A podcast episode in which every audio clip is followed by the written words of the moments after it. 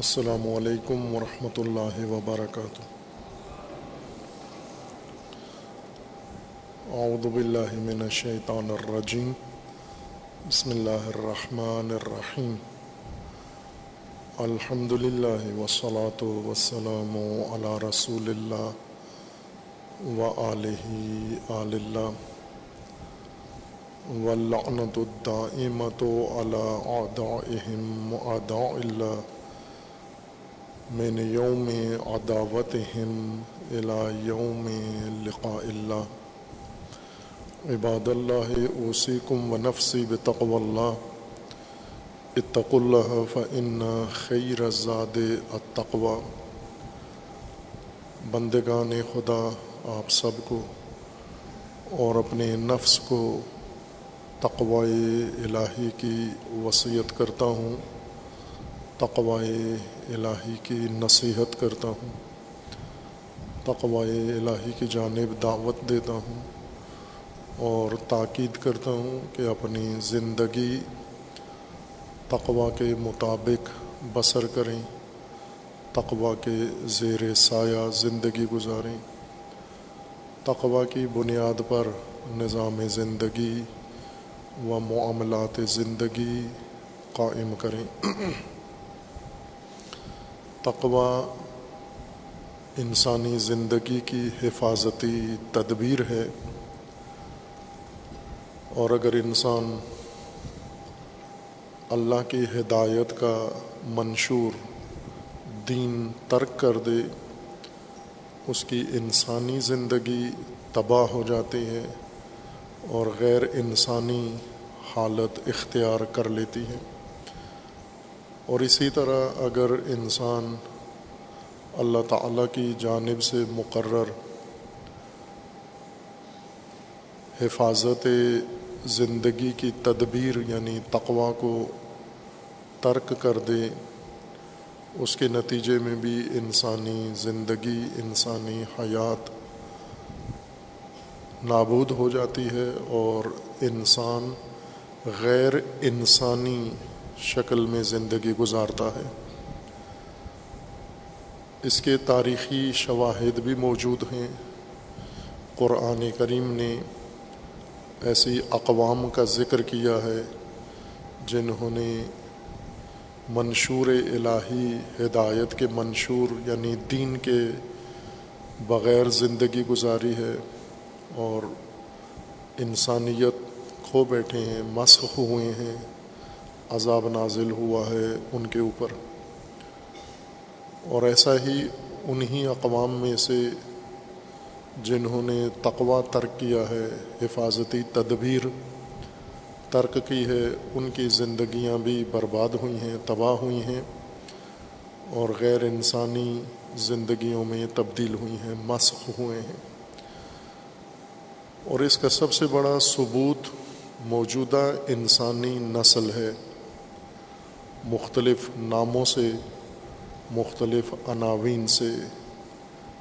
کسی جگہ پر یہ مسلم کے عنوان کے تحت زندگی گزار رہے ہیں، کسی جگہ غیر مسلم نام کے تحت اور عنوان کے تحت جی رہے ہیں۔ لیکن عملی زندگی دونوں کی ایک جیسی ہے، دین کے بغیر اور تقوا کے بغیر۔ تقوا کے بغیر اور دین کے بغیر جب ایک نسل خصوصاً جسے دین میسر آیا ہو، جس کی تقوا کے مطابق تربیت کی گئی ہو، پرورش کی گئی ہو، جس کے اندر دین اور تقوا کے معلم آئے ہوں اور منسوب ہوئے ہوں، مبعوث ہوئے ہوں، اور انہوں نے اس امت کو، اس ملت کو، اس قوم کو ہدایت دی ہو، لیکن جس دن انہوں نے دین چھوڑا اور تقوی ترک کیا، درندگی ان کے اندر پیدا ہو گئی۔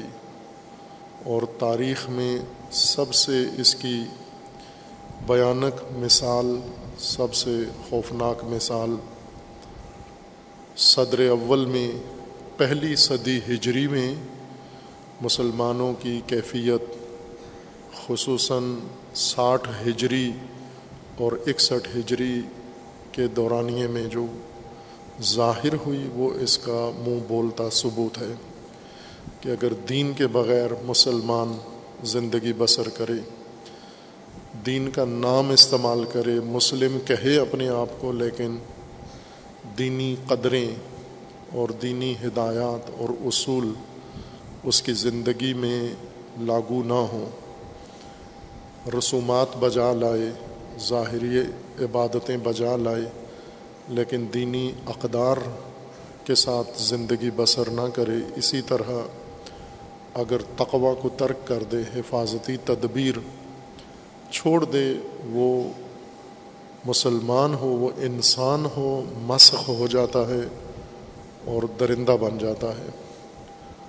اور جب انسانیت درندگی میں تبدیل ہو جائے، انسانیت کے بغیر انسان جانوروں کے ریوڑ کی طرح زندگی گزار رہا ہو، اسے دوبارہ انسانیت میں واپس لانا دشوار کام ہے۔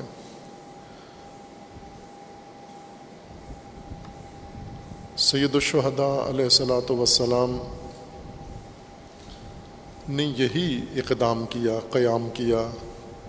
انسانیت سے جو نکل چکے تھے، نام نہاد مسلمان اور ان کے اندر بظاہر اسلام تھا، رسومات تھیں۔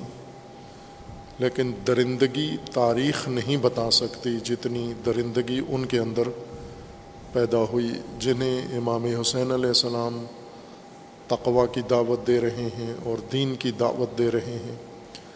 اللہ کی بندگی اور اطاعت کی طرف بلا رہے ہیں۔ ان کی درندگی تاریخ میں نمایاں حیثیت رکھتی ہے۔ یعنی نہ اس سے پہلے کوئی تاریخی ایسا نمونہ موجود ہے نہ اس کے بعد۔ اور اس وحشی انسانوں میں جن کی انسانیت ختم ہو چکی ہو، وہاں کتنا نقصان ہوتا ہے، کیا قیمت ادا کرنا پڑتی ہے، یہی شعور دینے کے لیے اہل البید علیہ السلام نے ہمیں ایک مکتب پیش کیا ہے، متعارف کروایا ہے، فروغ دیا ہے، ترویج کی ہے۔ اور اس سے ہمیں منسلک کیا ہے اور اس کے مطابق ہمیں زندگی گزارنے کا حکم دیا ہے۔ مکتب عاشورہ ہے، کربلا ہے۔ کربلا آج ایک رسم کے طور پر جو عقیدت مند ہیں، جو کربلا کے سے تعلق رکھتے ہیں، زیادہ تر رسم کی حد تک کربلا سے جڑے ہیں۔ اور ان کی اس عقیدت اور حقیقت سے دوری نے ایک اور طبقہ جنم دیا ہے، وہ ہیں تاجر، پیشہ ور اور کاروباری، جنہوں نے مزید اس کو مستحکم کیا ہے۔ تاکہ لوگوں کی اس عقیدت اور جذبے سے اپنی معیشت قائم کریں۔ اور اس وقت یہ عظیم امر قیام عاشورہ، مکتب عاشورہ، مکتب انسان پرور عاشورہ کا، وہ ان تاجروں اور پیشہ وروں کی تجارت کی آماجگاہ بن گیا ہے۔ اور لوگوں کی عقیدت سے انہوں نے معیشت کا فائدہ اٹھایا ہے۔ کربلا کے سے مربوط ایک عنوان اربعین ہے، چہلم امام حسین علیہ السلاۃ وسلام کا اور شہدائے کربلا کا۔ اور یہ عناوین مختص نہیں ہیں کربلا کے ساتھ۔ بلکہ مسلمانوں کے اندر، خصوصاً شیعہ یا اہل سنت کے اکثریتی مسلک کے اندر ہر میت کے لیے اس کا چہلم بھی منایا جاتا ہے، اس کے چہلم پہ۔ اپنے اپنے انداز سے اگر شیعہ ہو تو مجلس رکھ لیتے ہیں اپنے مرحوم کے چالیسویں دن کی مناسبت سے۔ اہل سنت ہوں تو ختم قرآن یا قل یا کوئی اس طرح کی تقریب رکھ دیتے ہیں۔ اور دوسرے مسالک پھر اس پہ اعتراض اٹھاتے ہیں کہ اس کی شرعی حیثیت کیا ہے۔ آیا شریعت میں مرحوم کے چہلم کا کوئی حکم موجود ہے یا کوئی سیرت موجود ہے؟ رسول اللہ صلی اللہ علیہ وآلہ وسلم نے یا اہل بیت علیہ السلام نے ایسا کیا ہے۔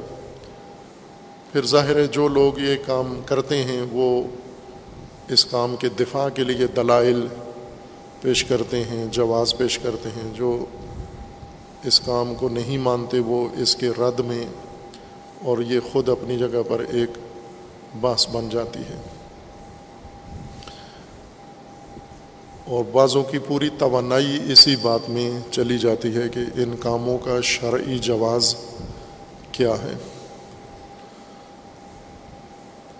جیسے کوئی فوت ہو جاتا ہے تو اس کا تیسرا سوم اس کی کیا شرعی حیثیت ہے؟ آیا دین میں، اسلام میں ہمیں کوئی اس طرح کی تعلیمات ملتی ہیں فقہ میں؟ کسی بھی پہلو سے ہمیں ملتی ہیں کہ سوم مرحوم کا منایا جائے، اس کے لیے کوئی اہتمام کیا جائے خاص، مخصوصاً سوم یا دسواں منایا جائے، یا چہلم منایا جائے، یا برسی منائی جائے۔ خوب، یہ تمام وہ موضوعات ہیں چونکہ مکلفین انسانوں کے اعمال ہیں، مومنین و مسلمانوں کے اعمال ہیں، تو ہر عمل کا حکم شرعی معین ہے، مشخص ہے۔ تو اسے پہلے معلوم کر لینا چاہیے کہ آیا مکلفین جو حکم انجا جو کام کر رہے ہیں، اس کا حکم شرعی موجود ہے یا نہیں ہے۔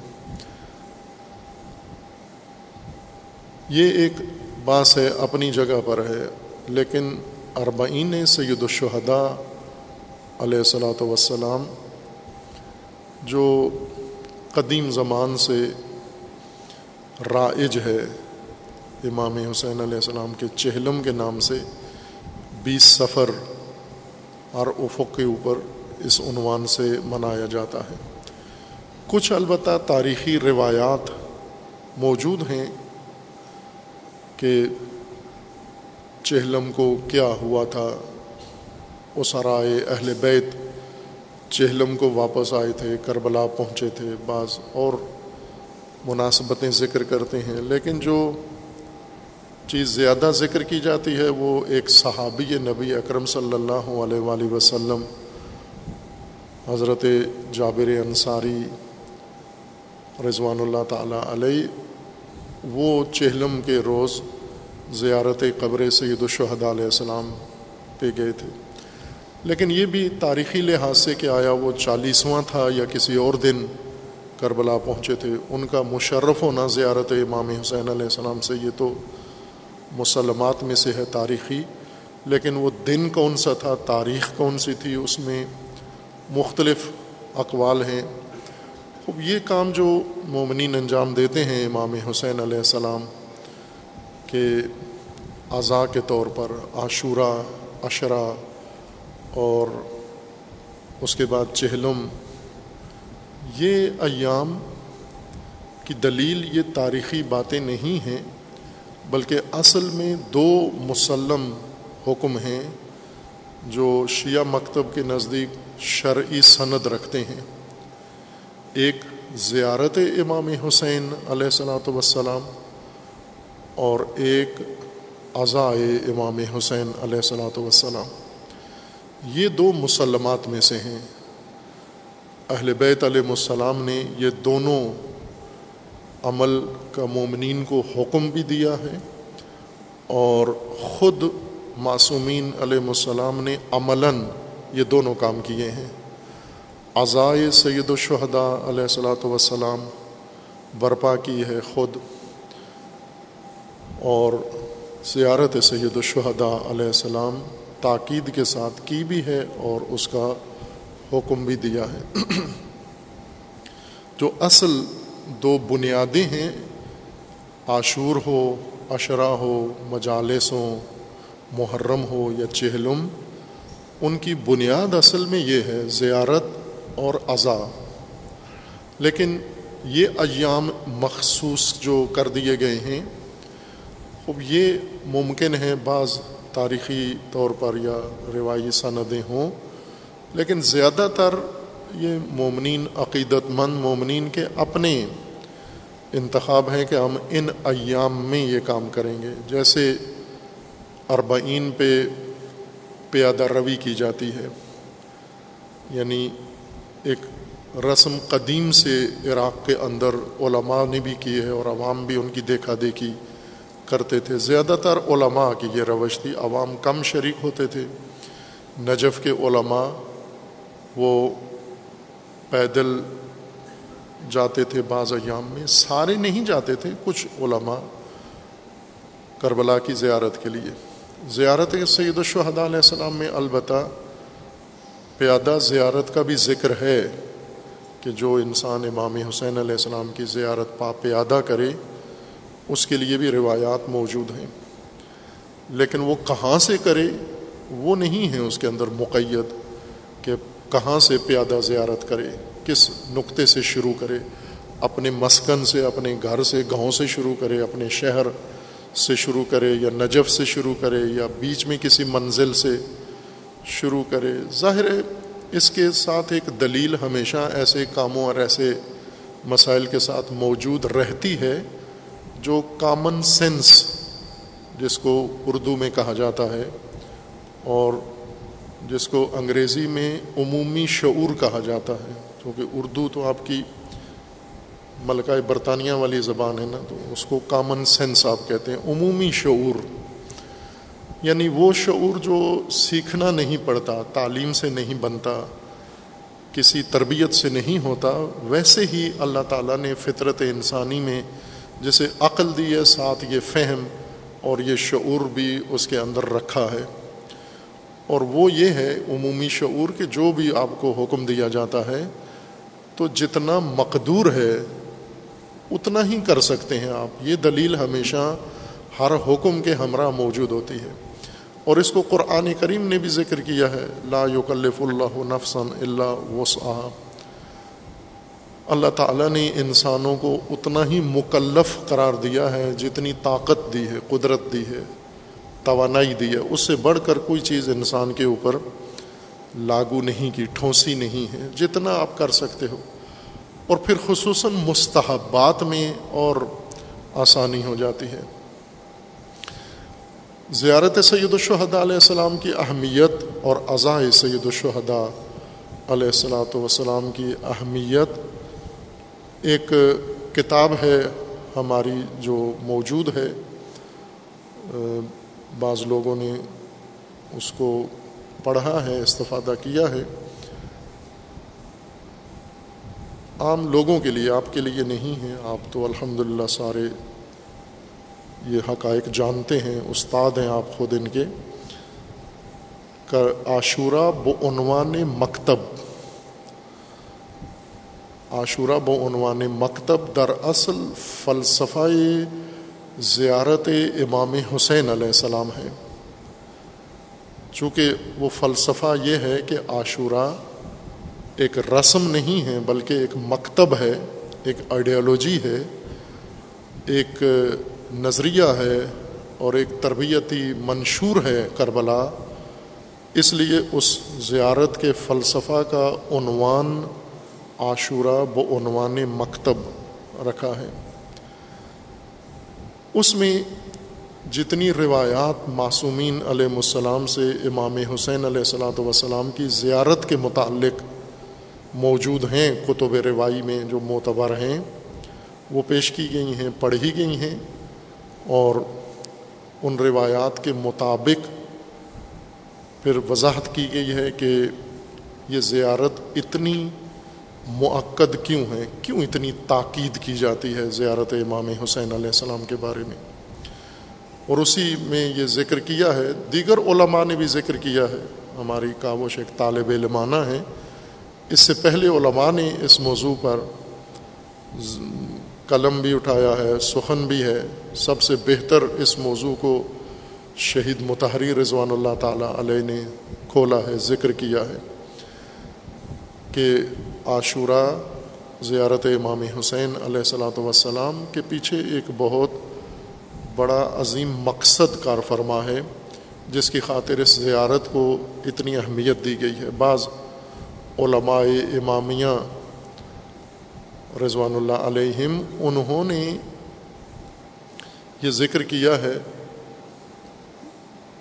جیسے شیخ جعفر کاشف الغطا رحمۃ اللہ علیہ، شیخ جعفر کبیر، انہوں نے یہ ذکر کیا ہے کہ روایات زیارت امام حسین علیہ السلام متواتر ہیں، اس کثرت کے ساتھ ہیں اور اتنی تاکید ہے ان کے اندر کہ انسان کو یہ گمان ہونے لگتا ہے کہ یہ زیارت حج کی طرح واجب ہے انسان پر۔ یعنی انہوں نے فرمایا ہے کہ یہ قوی احتمال ہے۔ ہر چند انہوں نے فتویٰ نہیں دیا، لیکن یہ فرمایا ہے کہ اس کے وجوب کا احتمال بھی موجود ہے ان کثیر روایات کے نظر میں۔ چونکہ فقہ عموماً اہداف، مقاصد اور اغراض و غایات کو استدلال میں اور اجتہاد میں بطور دلیل استفادہ نہیں کرتے، صرف روایات پر اور دلیل ظاہری پر اکتفا کرتے ہیں، تو اس دلیل ظاہری میں انہوں نے وسوخ کے ساتھ نہیں کہا کہ واجب ہے۔ لیکن اگر مقصد اس زیارت کا مد نظر رکھتے، تو پھر شاید تردید نہ کرتے، فتویٰ دے دیتے۔ اسی طرح دوسرا عنوان اضا کا ہے۔ اضا سید الشہدا علیہ السلاۃ وسلام اضا سوگ ہے، سوگ غم کا ماحول. اور جو چیز بھی سوگ میں مؤثر ہو، ذکر خصوصاً کربلا کا ذکر امام حسین علیہ السلام کا، کربلا کا ذکر، شہداء کا ذکر خوب، یہ سوگ میں سب سے مؤثر عنصر یہ ہے یہ۔ یہ تاکید ہے اہل البیت علیہ السلام کی طرف سے کہ یہ عمل کیا جائے، مومنین اس کو زندہ رکھیں۔ وہی مقصد جو زیارت میں کار فرما ہے، وہی اعضاء میں بھی کار فرما ہے۔ زیارت دو طرح کی ہمارے لیے بیان کی گئی ہے۔ ایک زیارت یہ ہے کہ آپ خود کربلا میں جائیں، روزہ اقدس سید الشہداء پہ حاضر ہوں اور وہاں جا کر آپ جو اعمال زیارت ہیں وہ بجا لائیں۔ دوسرا طریقہ یہ ہے کہ آپ دور سے اگر نہیں ممکن آپ کے لیے، آپ نہیں جا سکتے سرزمین کربلا پر کسی بھی وجہ سے، مقدور نہیں ہے، پیسے نہیں ہیں، سفر نہیں ہے۔ جسمانی طور پر آپ معذور ہیں، تو آپ دور سے بھی یہ زیارت بجا لا سکتے ہیں۔ نیت کر کے امام حسین علیہ السلام کی۔ یہ بھی اس کتاب کے اندر ہے کہ زیارت ہم قبر پہ حاضر ہونے کو زیارت کہتے ہیں جبکہ زیارت عمارت کی، بلڈنگ کی، روزے کی زیارت نہیں، امام کی زیارت کا حکم ہے امام کی زیارت کا۔ اور امام کی زیارت کے لیے انسان کہیں سے بھی کر سکتا ہے زیارت امام کی۔ یا وہ عمل، ایسا عمل جو شبی ہو زیارت کے یعنی مومن اس طرح سے اپنے امام کے ساتھ متصل ہو کہ گویا امام کو دیکھ رہا ہے اور امام اس کو دیکھ رہے ہیں۔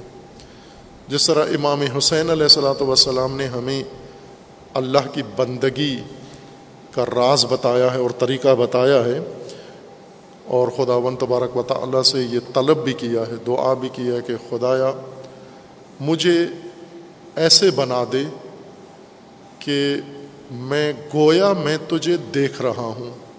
ایسے بنا دے کہ گویا میں تجھے دیکھ رہا ہوں اور اگر ایسے نہیں ہوا تو کم از کم اس حالت میں ضرور قرار دے کہ تو مجھے دیکھ رہا ہے۔ اب یہ احساس کہ اللہ مجھے دیکھ رہا ہے۔ یہ یقین، یہ وسوخ، یہ باور انسان کو کچھ اور حالت میں بنا دیتی ہے۔ آپ خلوت میں جاتے ہیں، اپنے کمرے میں جاتے ہیں جہاں آپ کو کوئی نہیں دیکھ رہا۔ وہاں آپ کا طور طریقہ کچھ اور ہوتا ہے۔ آپ جہاں استاد کے سامنے ہوتے ہیں اور پتہ ہے آپ کو استاد دیکھ رہا ہے، وہاں آپ کا انداز، ادب اور ہوتا ہے۔ اور جہاں آپ کو یقین ہوتا ہے کہ یہاں کوئی نہیں دیکھ رہا مجھے یا کم از کم استاد نہیں دیکھ رہا، وہاں آپ کا رویہ یکسر بدل جاتا ہے۔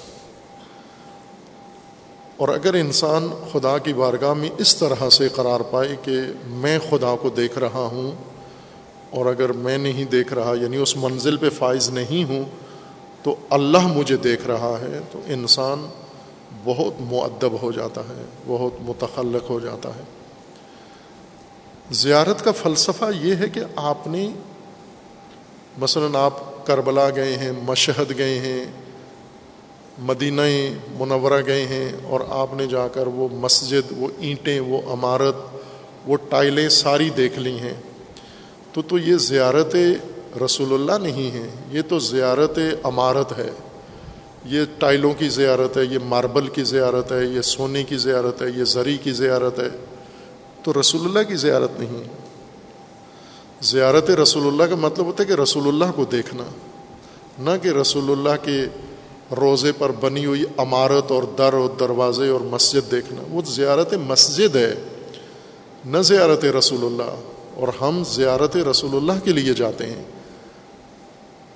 قبر دیکھنا تو زیارت رسول اللہ نہیں ہے۔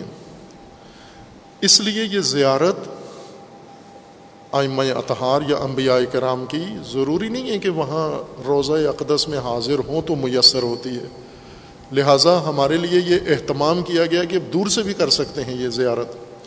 لیکن یہ زیارت ایک سفر ہے معرفت کا، یقین کا، عمل کا۔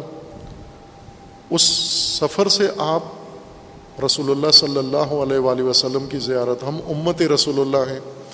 اگر آپ اس یقین پر پہنچ جائیں کہ رسول اللہ میرے رہنما پیشوا ہیں اور پھر آپ کی حالت کیسے ہوگی؟ کہ میں ہمیشہ رسول اللہ کی بارگاہ میں ہوں۔ پھر خود ہی انسان کی اصلاح ہو جاتی ہے کہ میں ابھی رسول اللہ کی بارگاہ میں ہوں۔ میں امام حسین علیہ السلام کی بارگاہ میں ہوں۔ خوب امام حسین علیہ السلاۃ وسلام کی بارگاہ میں ہم کس لیے حاضر ہوں؟ ایک عمومی فلسفہ ثواب ہے۔ جس نے تمام دین کو بے معنی کر دیا ہے۔ دین کا جو تاثیر لوگوں کی زندگی میں ختم ہو گئی ہے، دین متروک ہو گیا ہے، دین کی اہمیت کم ہو گئی ہے، وہ یہ فلسفہ ہے کہ دین صرف ہمیں ثواب کے لیے نازل ہوا ہے۔ زیارت ثواب کے لیے، مجلس ثواب کے لیے اعضا ثواب کے لیے، حج ثواب کے لیے ہے۔ ثواب سے مراد بھی مرنے کے بعد اخروی بہشتی، پھل، فروٹ، انار، سیب، انگور، دودھ، دہی، شربت پوریں یہ ثواب ہے۔ اس کے لیے ہم یہ سارے کام کرتے ہیں۔ خوب، اسی نے دین کو لوگوں کی نگاہوں میں ناقابل عمل قرار دیا ہے۔ یہ فلسفہ ثواب جو بیان ہوا ہے۔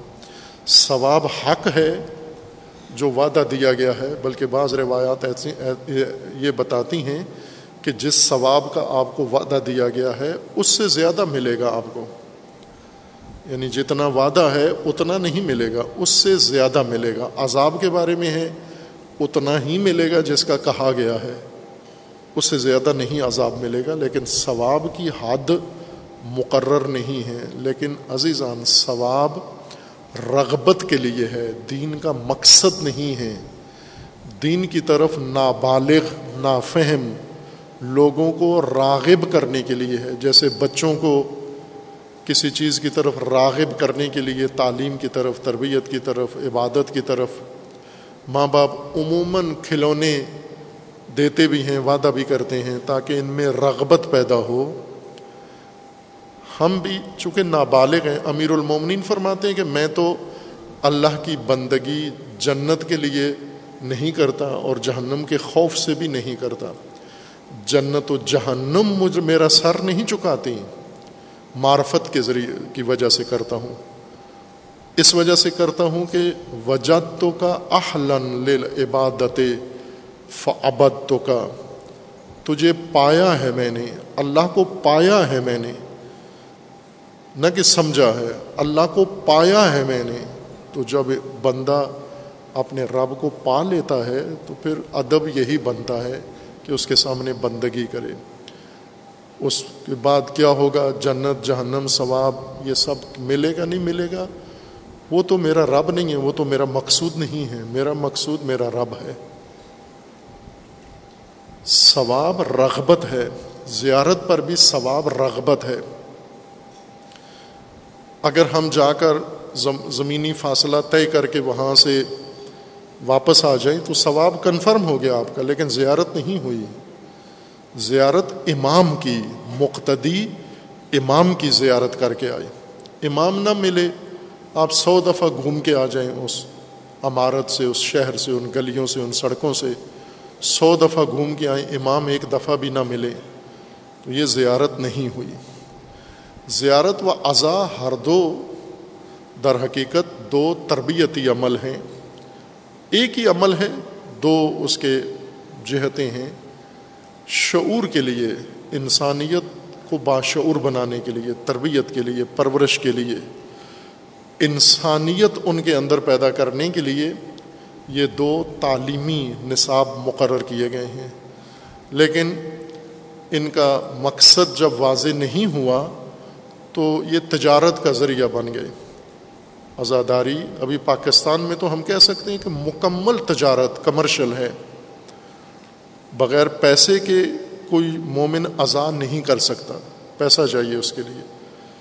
جبکہ جس طرح نماز کے لیے پیسہ نہیں چاہیے، کیا نماز کے لیے جس کے پاس پیسہ ہے وہ نماز پڑھ سکتے ہیں؟ غریب آدمی نماز نہیں پڑھ سکتا۔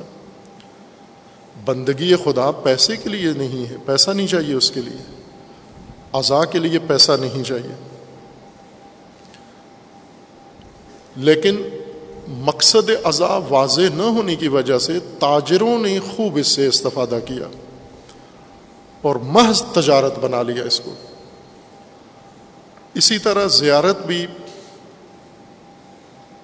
مقصد واضح نہ ہونے کی وجہ سے تاجر اور کاسب میدان میں آئے اور کر عاشورہ کو مکتب کے بجائے مقصب بنا لیا کاسبی کی جگہ۔ کسب کی جگہ کمانے کی جگہ بنا لیا انہوں نے۔ الحمد للہ انقلاب اسلامی امام خمینی وہ ہستی ہیں جنہوں نے عاشورہ و کربلا کی حقیقت اور فلسفہ بشریت کو سمجھایا، مسلمانوں کو سمجھایا اور خصوصاً تشیعوں کو سمجھایا، شیعہ کو سمجھایا۔ ایک طبقہ متوجہ ہوا ہے اس مقصد کی طرف۔ اور اس کے بعد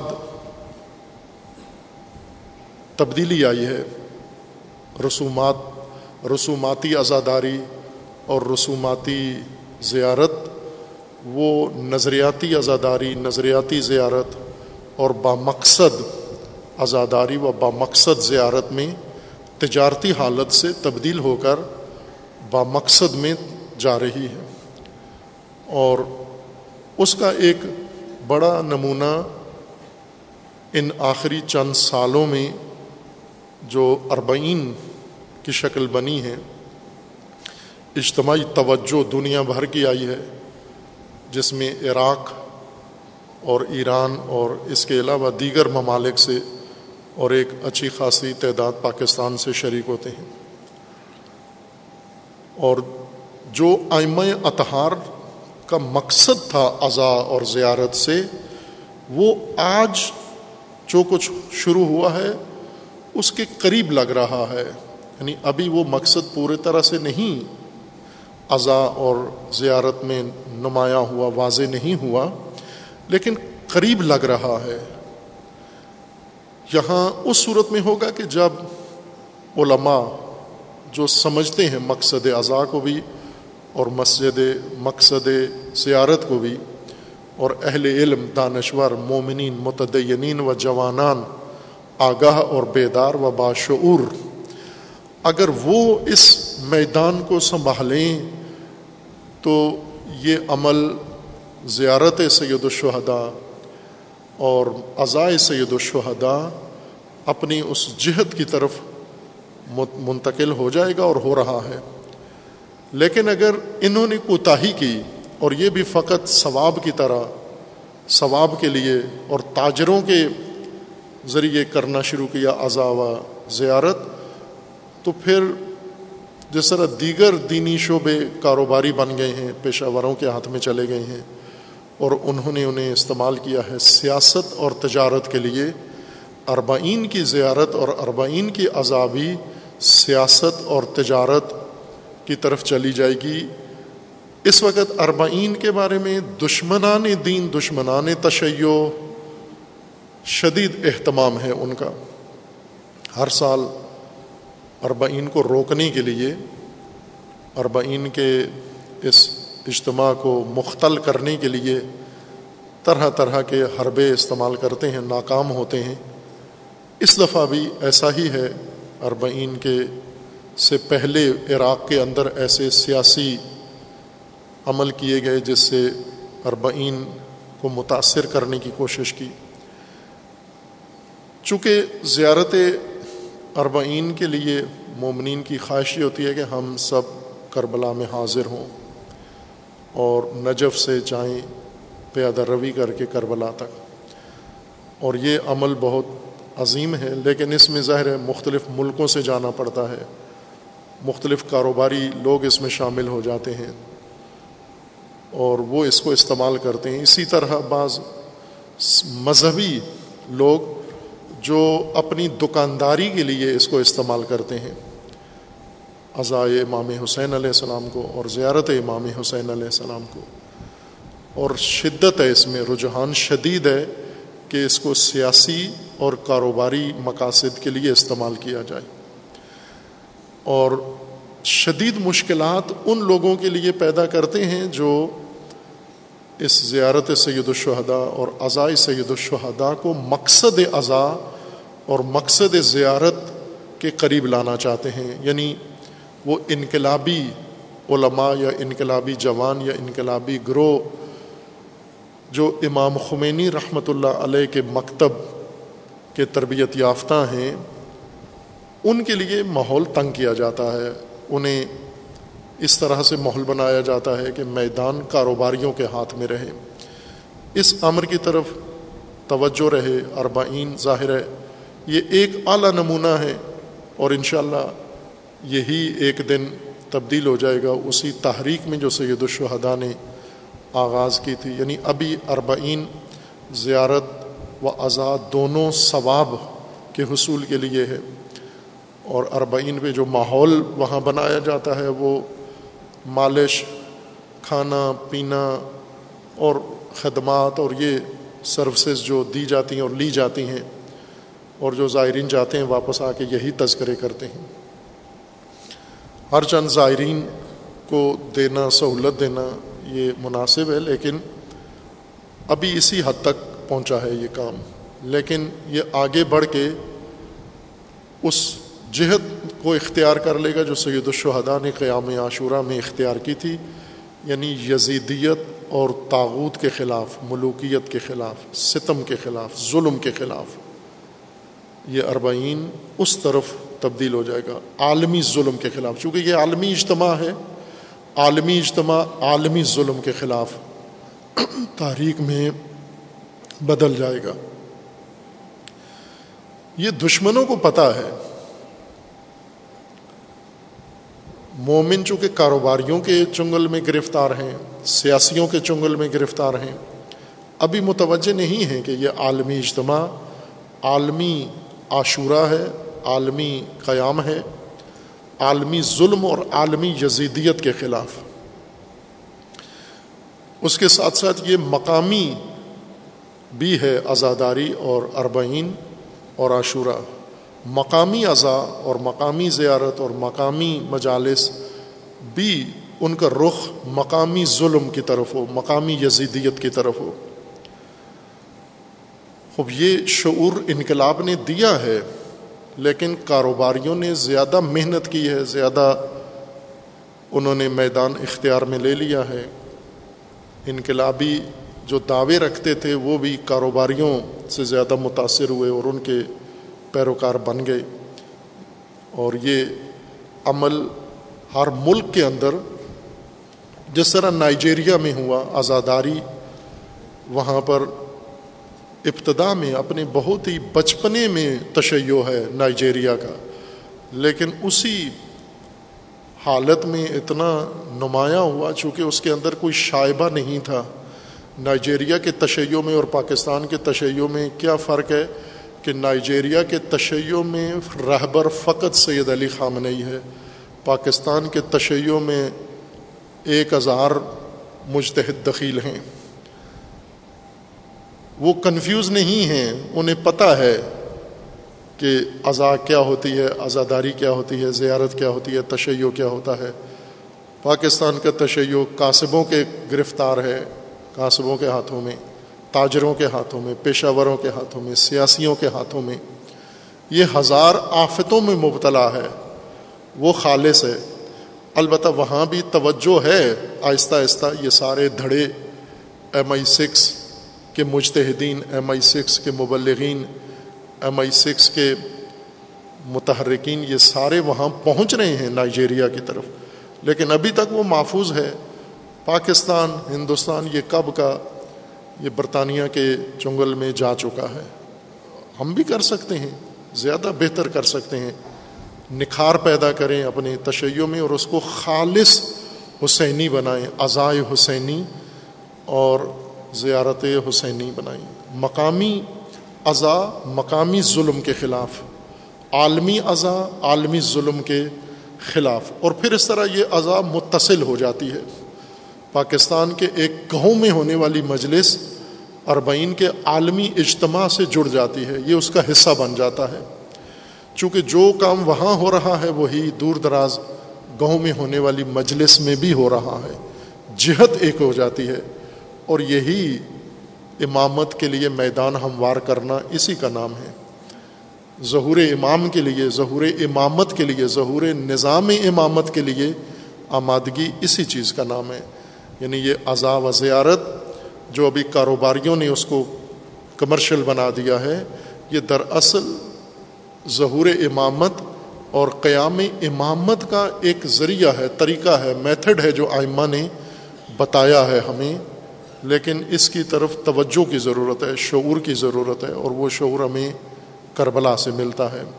زیارت و اعضا امام حسین علیہ السلام کی اسی مقصد کے لیے جس مقصد کے لیے حج ہے، حج سرمشق ابراہیمی سیکھنے کے لیے ہے، اس کی مشق کرنے کے لیے ہے۔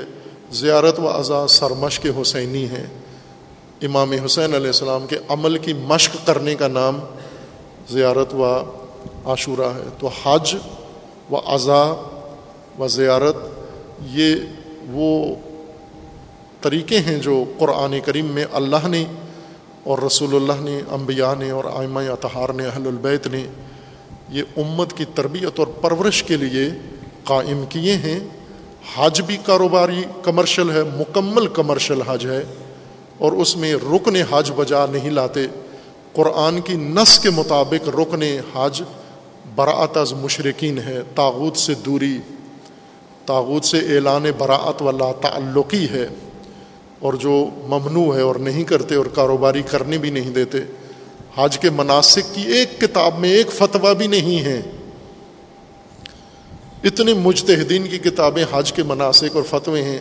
قرآن کی نس کا فتویٰ ایک بھی موجود نہیں ہے کسی کی کتاب میں، سوائے امام خمینی رحمۃ اللہ علیہ کی کتاب میں۔ وہ اسی طرح اعضاء کے بارے میں بہت کچھ ہے، بہت کچھ جذباتیت ہے، لیکن جو روح حسینی ہے، جس طرح حج میں روح ابراہیمی کم نظر آتی ہے اعضاء و زیارت میں روح حسینی کم نظر آتی ہے۔ یہ جن کا فریضہ ہے، وہ اس کو کریں اور کر رہے ہیں الحمد للہ سختیوں کے باوجود، رکاوٹوں کے باوجود، اربعین کے اس اجتماع کو جو جنہوں نے یہ ہمت کر کے یہ اجتماع قائم کیا ہے، سب کو معلوم ہے کون ہے کس ہستی نے یہ کیا ہے اور کس کے ذریعے سے ہوا ہے یہ سارا کچھ شعور، انشاءاللہ وہ اس کو قائم رکھیں گے، لیکن اپنی حد تک جن کا فریضہ ہے وہ اسے قائم رکھیں، انشاءاللہ خدا و تبارک و تعالی اسی عذاب، اسی زیارت اور اسی حج کے ذریعے سے خدا ون اس سرزمین کو تابوتیت،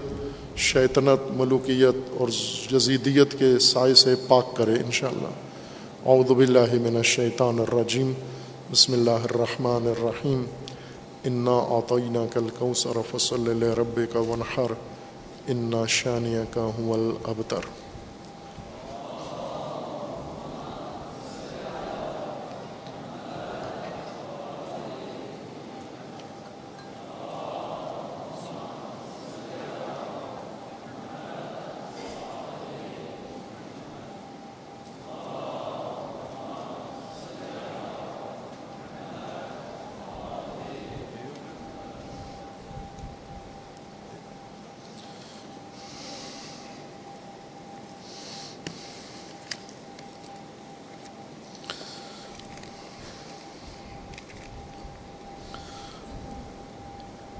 اعوذ باللہ من الشیطان الرجیم بسم اللہ الرحمن الرحیم الحمد للہ والصلاة والسلام علی رسول اللہ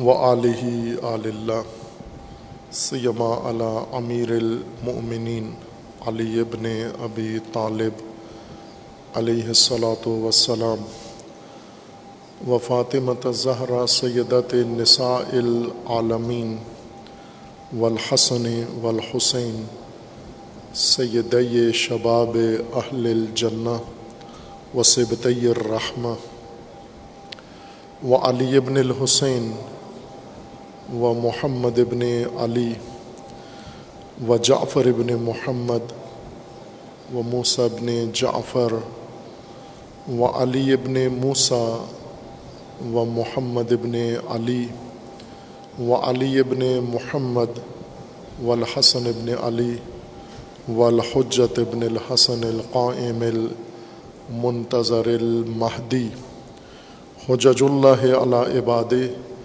و امنا فی بلاد واللعن على اعدائهم اجمعین من الآن الى قیام یوم الدین عباد اللہ وسیکم و نفسی بتقو اللہ اتق اللہ فن خیر زاد اتقوا بندگان خدا، آپ سب کو، اپنے نفس کو تقوا کی وصیت کرتا ہوں تقوائے الہی کی نصیحت کرتا ہوں تقوائے الہی کی جانب دعوت دیتا ہوں و تاکید کرتا ہوں کہ اپنی زندگی تقوا کے مطابق بسر کریں تقوا کے زیر سایہ زندگی گزاریں تقوا کی بنیاد پر نظام زندگی قائم کریں۔ تقوا حفاظتی تدبیر ہے حیات انسانی کے لیے۔ بے تقوا زندگی غیر انسانی زندگی ہے۔ اور ہم دیکھ رہے ہیں بے تقوا زندگی آج جس مشکل میں، مصیبت میں پوری دنیا اور بالخصوص پاکستان، یہ مملکت گرفتار ہے۔ بے تقوا سیاست، بے تقوا حکومت، بے تقوا تہذیب، بے تقوا علماء، بے تقوا رہنما، بے تقوا حکمران، بے تقوا لیڈر اور بے تقوا عوام۔ اور اس کے نتیجے میں زندگی کتنی غیر محفوظ ہے۔ اور اس کے نتیجے میں کس قدر غیر انسانی مظاہر ہمیں روزانہ اس ملک کے اندر دیکھنا پڑتے ہیں، جس میں حالیہ بحران سیلاب کا ہر چند یہ بڑا بحران ہے اور تاریخ پاکستان میں اتنی بڑی مصیبت پاکستان میں پہلے نہیں آئی۔ آئے ہیں مسائل، زلزلے آئے ہیں، سیلاب آئے ہیں، مشکلات پیدا ہوئی ہیں، قحط آئے ہیں۔ وبائیں آئی ہیں، لیکن جتنی حالیہ مصیبت ہے، بڑی عظیم اتنی نہیں ہے۔ اور یہ شواہد اس کے ساری دنیا پیش کر رہی ہے، جس کا سب سے بڑا نمونہ اقوام متحدہ کے جنرل سیکرٹری کا دورہ پاکستان کا۔ انہوں نے دیکھا اور یہ شہادت دی ہے کہ میں نے اپنی زندگی میں اتنی بڑی تباہی نہیں دیکھی۔ وہ الفاظ جو استعمال ہوتے ہیں آج تباہی کے لیے، سونامی، وہ زلزلہ جو جاپان میں آیا اور تباہی پھیلی۔ انتونیو گوترش نے وہ وہ سونامی دیکھا ہوا ہے۔ وہ زلزلہ جو مختلف ممالک میں جس نے تباہی مچائی اور سیلاب آئی، وہ دیکھا۔ ہوا اس کے باوجود اس نے کہا کہ میں نے اپنی زندگی میں اتنی تباہی نہیں دیکھی جتنی چند دنوں میں پاکستان میں ہوئی ہے۔ لیکن اس تباہی کا اندازہ پاکستانیوں کو نہیں ہے۔ یہ عجیب بات ہے۔ مجھے یاد ہے زلزلہ اکتوبر کا، دو ہزار پانچ کا، کہ جس میں زلزلہ نے پورا شمالی پاکستان تباہ کر دیا تھا، نابود کر دیا تھا، دب گئے گاؤں، شہر اور ہزاروں لوگ مٹی کے نیچے دب گئے اور زخمی اور دو دن تک پاکستان کو پتہ نہیں تھا۔ مشرف خان کمانڈو صدر تھا اور اتنا مست تھا، غرق تھا اپنے اقتدار کے اندر نشے میں کہ اس نے باقاعدہ صدارتی قومی خطاب کیا ٹی وی پر آ کر کہ اس زلزلے نے کوئی نقصان نہیں کیا۔ وہ خود کریڈٹ لے رہا تھا، چونکہ میری حکومت ہے۔ تو زلزلہ بہت بڑا آیا ہے، لیکن ہوا کچھ نہیں۔ صرف اسلام آباد کے ایک سیکٹر میں ایک بڑی عمارت گر گئی تھی، جس میں چند لوگ وہ عمارت کے نیچے آ گئے۔ اس نے حوالہ دیا کہ اس کے علاوہ پورے ملک میں کوئی نقصان نہیں ہوا۔ اس وقت جو پاکستانی کابینہ بیوروکریسی میں جو اس متعلقہ شعبے کے ہیڈ تھے، وہ مومن تھے انہوں نے بتایا کہ دو دن کے بعد جاپان نے ہمیں بتایا اپنے سیٹلائٹ کے ذریعے سے، سیارے کے ذریعے سے، ماہوارے کے ذریعے سے بتایا کہ آپ کا شمالی پاکستان مکمل دب چکا ہے، نابود ہو چکا ہے۔ دو دن کے بعد جاپان نے پہلے، سب سے پہلے خبر دی۔ پھر انہوں نے ہمیں مزید تفصیلات بتائیں کہ اتنا نقصان ہو چکا ہے۔ پھر اس کے بعد نیٹو افغانستان کے، چونکہ پاکستان کے اڈے استعمال کر رہے تھے، ان کے ہیلی کاپٹر اور جہاز اور فورسز تھیں، ان کے سامان کو استعمال کیا گیا۔ ان کے پاس آگاہی تک نہیں تھی، ابھی بھی ایسا ہی ہے۔ پاکستان میں بہت بے شرمی کی حد تک یہ مجرمانہ کام ہوا ہے اور ہو رہا ہے۔ حکومت سب سے پہلے اس کی ذمہ دار ہے، میڈیا ذمہ دار ہے۔ اور سیاستدان، سیاسی پارٹیں جنہوں نے ملک کو نابود کر کے یرغمال بنایا ہوا ہے، ایسے نادان، خناس قسم کے سیاستدان پاکستان کی تقدیر میں آئے ہیں جنہوں نے اس مصیبت کی گھڑی میں حتیٰ لوگوں کو آگاہ ہونے بھی نہیں دیا کہ مصیبت کتنی بڑی ہے۔ اور یہ اعداد و شمار نشر ہوئے ہیں۔ ابھی تک سیلاب بڑھ رہا ہے۔ اتنے عرصے کے بعد بھی ابھی بھی سندھ میں سیلاب میں شدت آتی جا رہی ہے۔ دریاؤں کا پانی، بارشوں کا پانی پہلے سے کھڑا ہوا تھا۔ دریاؤں کا پانی اوپر سے اور اس کے اندر شامل ہو رہا ہے۔ اور سندھ کے جو آخری علاقے ہیں، سمندر کے قریب، وہ سارے سیلاب کی زد میں ہیں۔ اور جو پہلے سیلاب کی زد میں آئے ہیں، بلوچستان، جو لوگ گئے ہیں وہاں پر، سب سے زیادہ مظلوم بلوچستان ہے خبر تک نہیں ہے کسی کو۔ وہاں سیلاب کے بغیر ہی ان لوگوں کی زندگی غیر انسانی زندگی تھی۔ آپ باور کر لیں کہ وہ انسانی زندگی نہیں جی رہے تھے، جس طرح ان کے حالات ہیں، ان کے مسائل ہیں۔ اور پھر سیلاب نے آ کر جو تھوڑا بہت تھا، ان کے جھونپڑے اور ان کے مویشی، وہ سارے نابود کر دیے۔ اور ابھی اس چٹکل زمین کے اوپر آسمان کے نیچے بیٹھے ہوئے ہیں۔ کون مدد کر رہا ہے ان کی؟ کیا ہو رہا ہے؟ ابھی تک ایسے علاقے موجود ہیں جہاں ابتدائی امداد بھی نہیں پہنچی وہاں۔ سندھ میں تباہی زیادہ ہوئی ہے اور ہو رہی ہے مسلسل ہو رہی ہے۔ پانی کھڑا ہوا ہے، لوگ ڈوبے ہوئے ہیں۔ راستے، عوام کے لیے راستے، وہ راستے جو استعمال کر کے وہ اپنی معمولات زندگی بجا لاتے تھے، وہ بحال نہیں ہیں۔ زندگی کو معمول میں آنے کے لیے بڑا وقت لگے گا، بہت محنت ہوگی۔ وہ محنت ہو سکتی ہے اگر پاکستان ان خناسوں سے نجات پا جائے۔ یہ جنہوں نے خباست کر کے پاکستان کو توجہ پاکستانیوں کی اور دنیا کی ہٹا دی ہے، سوائے اس کے کوئی کام نہیں ہے کہ ایسے ایشو کھڑے کیے جائیں کہ لوگوں کی توجہ سیلاب سے ہٹ جائے۔ خوب، آپ یہ اعداد و شمار تو سب کو پتہ ہے آپ کو کہ تین کروڑ تیس لاکھ، یہ کوئی دقیق اعداد و شمار نہیں ہے۔ پاکستان کا نظام اتنا فاسٹ نہیں ہے۔ انفارمیشن کا کہ اتنا جلدی اندازہ ہو جائے، یہ تخمینے ہیں۔ یہ دفتروں میں بیٹھے ہوئے افسروں اور دفتروں میں بیٹھے ہوئے اہلکار جو فیلڈ میں نہیں جاتے، ان کو پاؤں، ان کے کپڑے گیلے ہوتے ہیں۔ یہ دفتروں میں بیٹھ کر یا نیٹ کے ذریعے موبائل کے ذریعے جو اعداد و شمار ہیں، یہ وہ ہیں۔ یہ تو جب راستے کھلیں گے اور رسائی ہوگی، پھر کوئی مردم شماری کا کام ہوا، نقصان کا تو اندازہ ہوگا۔ ابھی جو بتاتے ہیں، تین کروڑ تیس لاکھ، مسلم پانچ کروڑ سے زیادہ انسان متاثر ہوئے ہیں اس سے۔ چودہ سو لوگ اس میں جان بحق ہوئے ہیں۔ ایک کالم نگار نے جو تعبیر استعمال کی ہے، بہت میرے دل کو لگی، شہدا ہیں یہ۔ یہ شہدا اس سیلاب ہیں جو چودہ سو پانی میں غرق ہو گئے ہیں، کچھ کی لاشیں ہی نہیں ملی جن کی ملی ہیں، ان کے اور مسائل ہیں۔ یہ شہدا ہیں۔ کیوں شہدا ہیں؟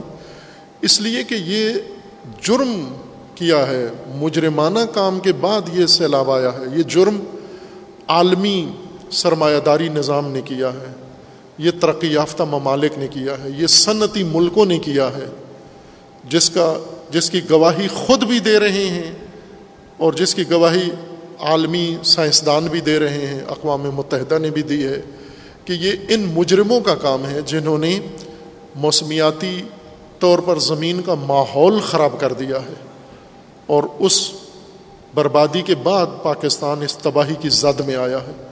تو یہ جرم ہے، یہ جنایت ہے۔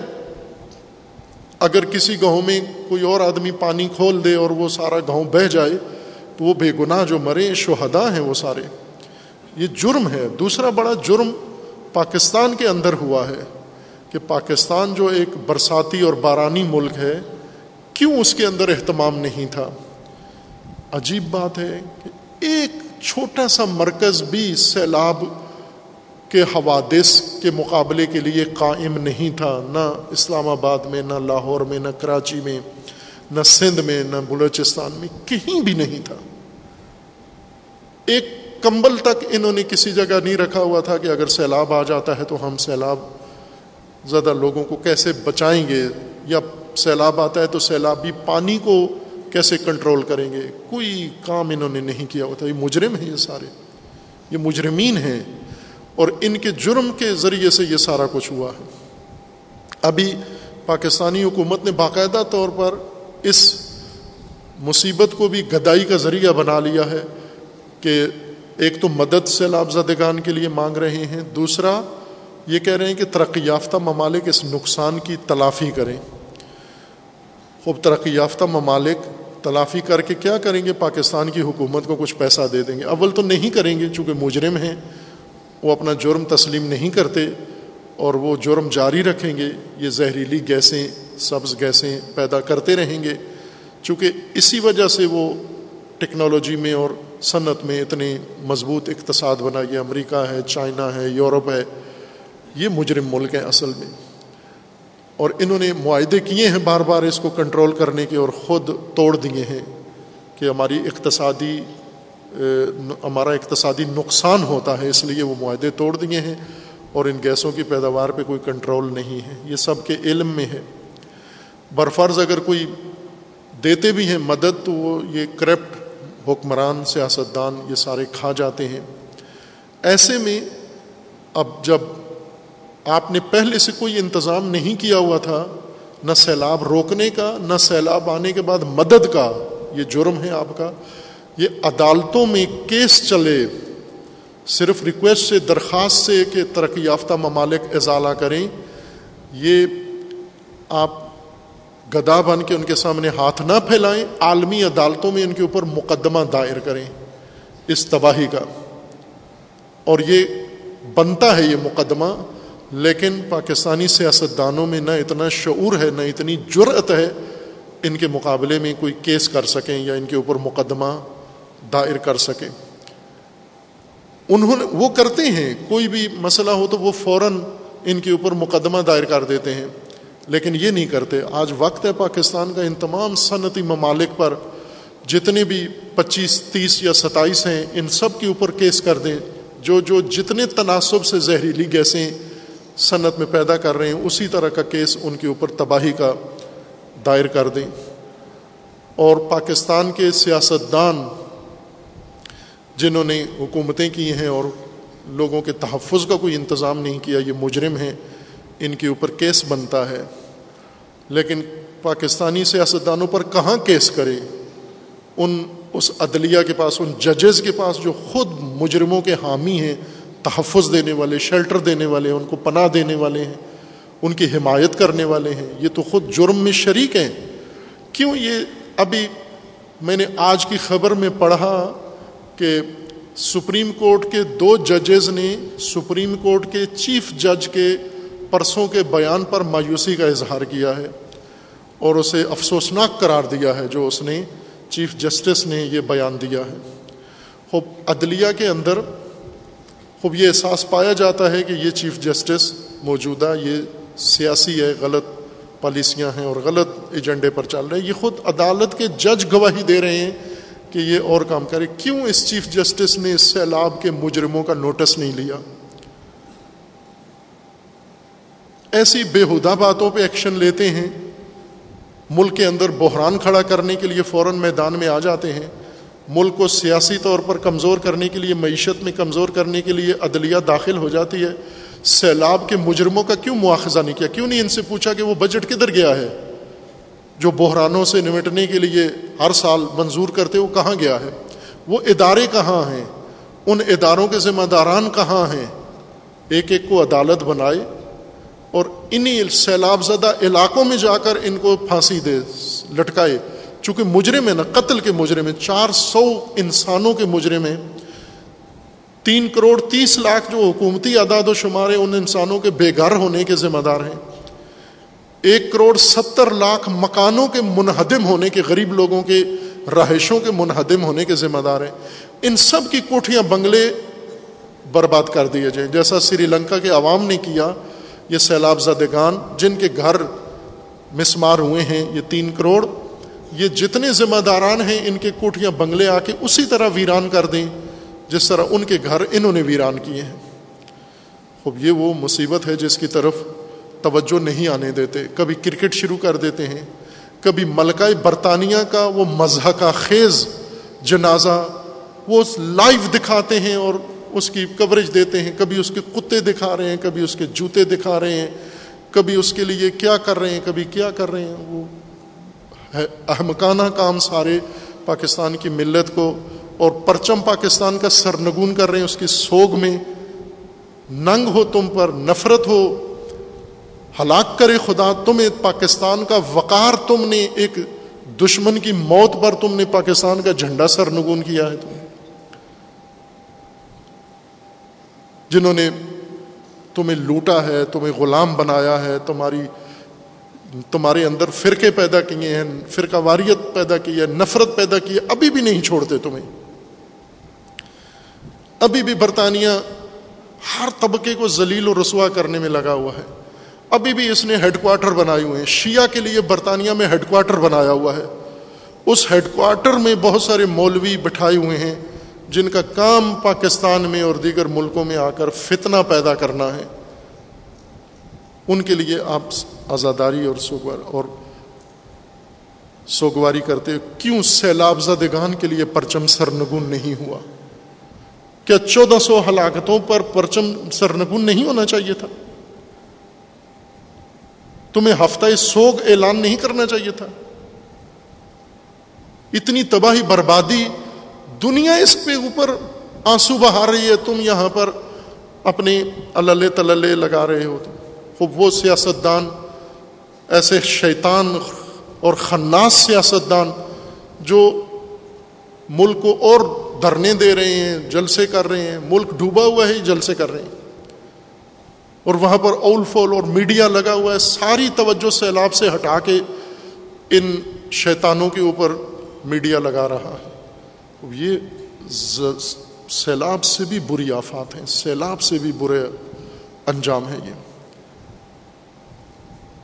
عزیزان، خوب ہمیں عاشورہ اربعین، عاشورہ و اربعین شعور کا میدان ہے، ضمیر زندہ کرتا ہے۔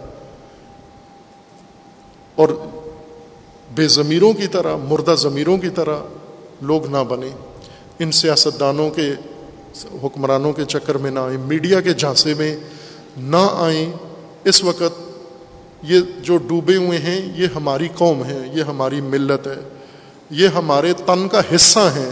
ہاں یعنی ہم خود ڈوبے ہوئے ہیں، نہ کہ کوئی اور ملک یا کوئی اور خطہ ہے۔ ہم خود اس مصیبت میں گرفتار ہیں۔ یہ جو انیس کروڑ بیس کروڑ محفوظ ہیں، یہ انیس بیس کروڑ حکمرانوں کو چھوڑیں، سیاسی شیطانوں کو چھوڑیں، میڈیا شیطنت کو چھوڑیں اور کاروباریوں کو چھوڑیں، یہ سب کے سب ان تین کروڑ کی مدد کو آئیں، ان کی زندگیاں بحال کرنے کے لیے میدان میں آئیں۔ یہ جتنی عالمی امداد ہے، یہ ساری کھا جائیں گے۔ ابھی آپ دیکھیں جب عالمی امداد جوں جوں اضافہ ہوتی جا رہی ہے، اعلان ہوتا جا رہا ہے، کابینہ بڑھتی جا رہی ہے۔ ستر مشیر اور وزیر کابینہ میں آ گئے ہیں۔ کیوں؟ یہ کیا ضرورت ہے اتنی بڑی کابینہ؟ اب یہ عالمی امداد تو ہضم کرنی ہے نا کسی نے، ہڑپ کرنی ہے نا، یہ تو کسی کھاتے لگانی ہے انہوں نے۔ اس لیے مزید کابینہ بڑھاتے جا رہے ہیں۔ وہ تو نہیں پہنچے گی ان تک اور نہ پہنچی ہے ابھی تک۔ کوئی بتائے عالمی امداد کا کون سا حصہ ابھی تک سیلاب زدگان کو پہنچا ہے؟ جب بھی سیلاب زدگان کو کوئی مدد کی بات آتی ہے، تو جو تنظیمیں فعال عوامی تنظیمیں ہیں، ان کی بات آتی ہے کہ یہ کر رہے ہیں یا افواج پاکستان کام کر رہے ہیں۔ تو یہ عالمی مدد کہاں جا رہی ہے یہ؟ خوب اس میں حسب توفیق و توانائی سارے اپنا کام کریں، جو ہم نے اپنی حد تک طالب علمانہ وظیفہ تھا انجام دیا ہے لوگوں کو متوجہ کرنے کے لیے۔ اور یہ ضروری ہے، یہ توجہ قائم رکھنا، سیلاب کے اوپر متمرکز رکھنا ضروری ہے۔ اس کے لیے خوب لوگوں نے تعاون کیا ہے، عوام نے، اور توقع سے زیادہ، چونکہ جامعہ عروت الوسقہ فلاحی رفائی ادارہ نہیں ہے، تعلیمی، تربیتی ادارہ ہے۔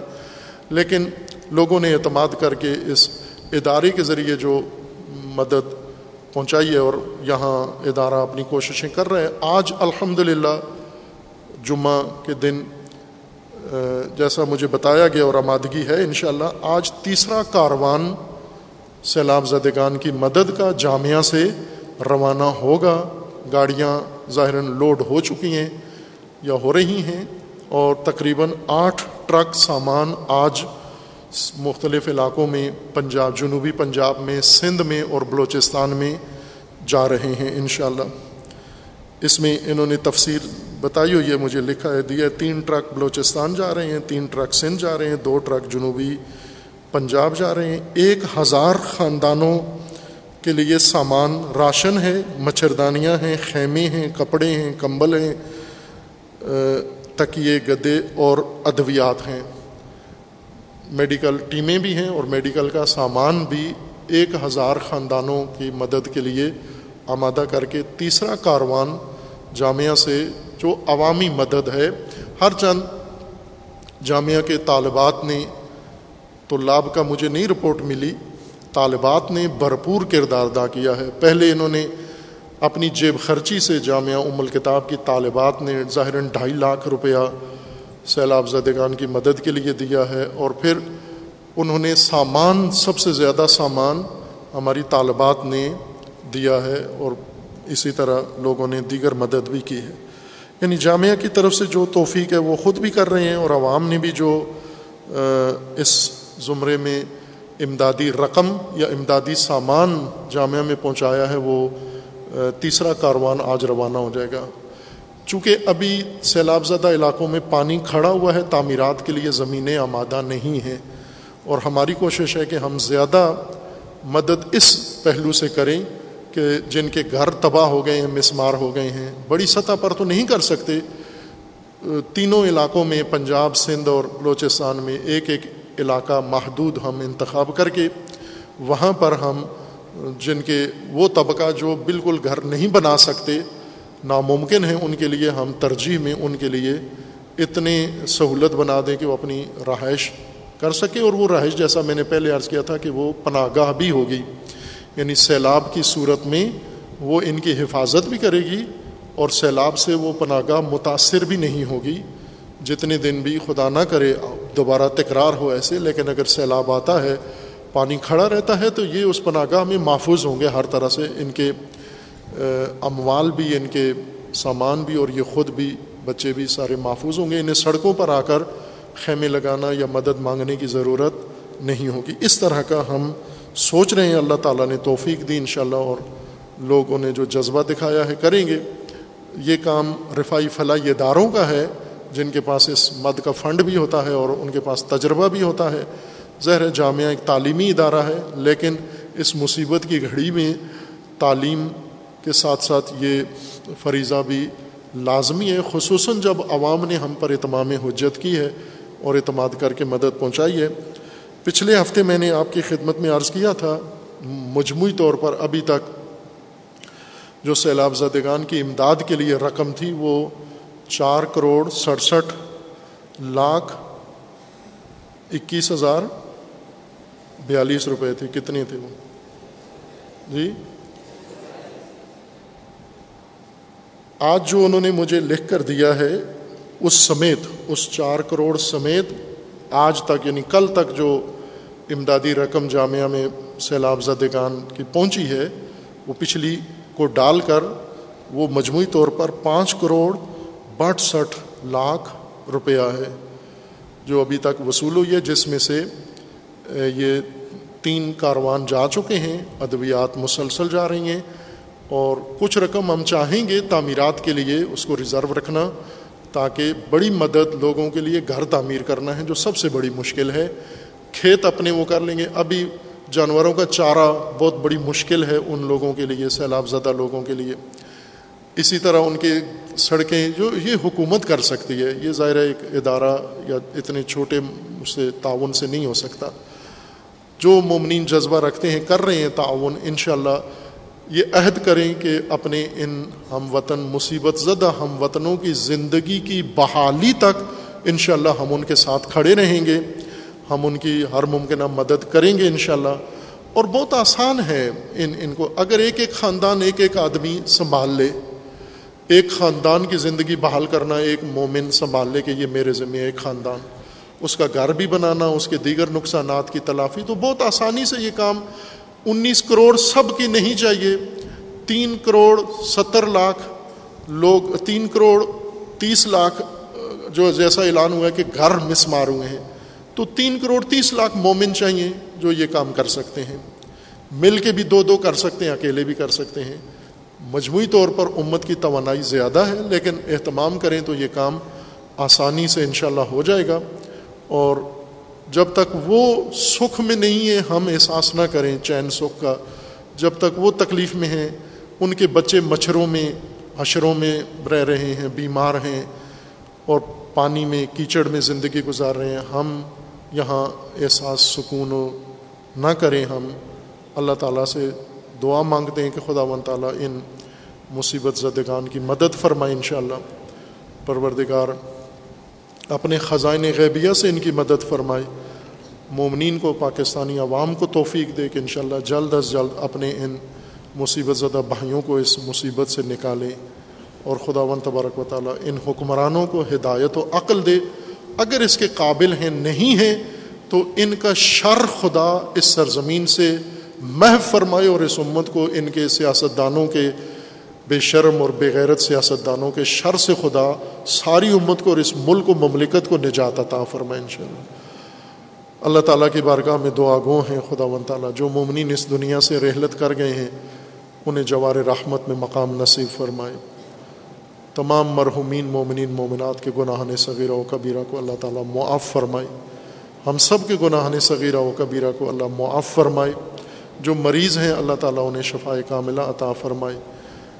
جو سیلاب میں جان بحق ہوئے ہیں بقول اس صحافی کے شہدائے سیلاب، اللہ تعالیٰ ان کی مغفرت فرمائے۔ ان کے خاندانوں کو، بازماندگان کو صبر عطا فرمائے۔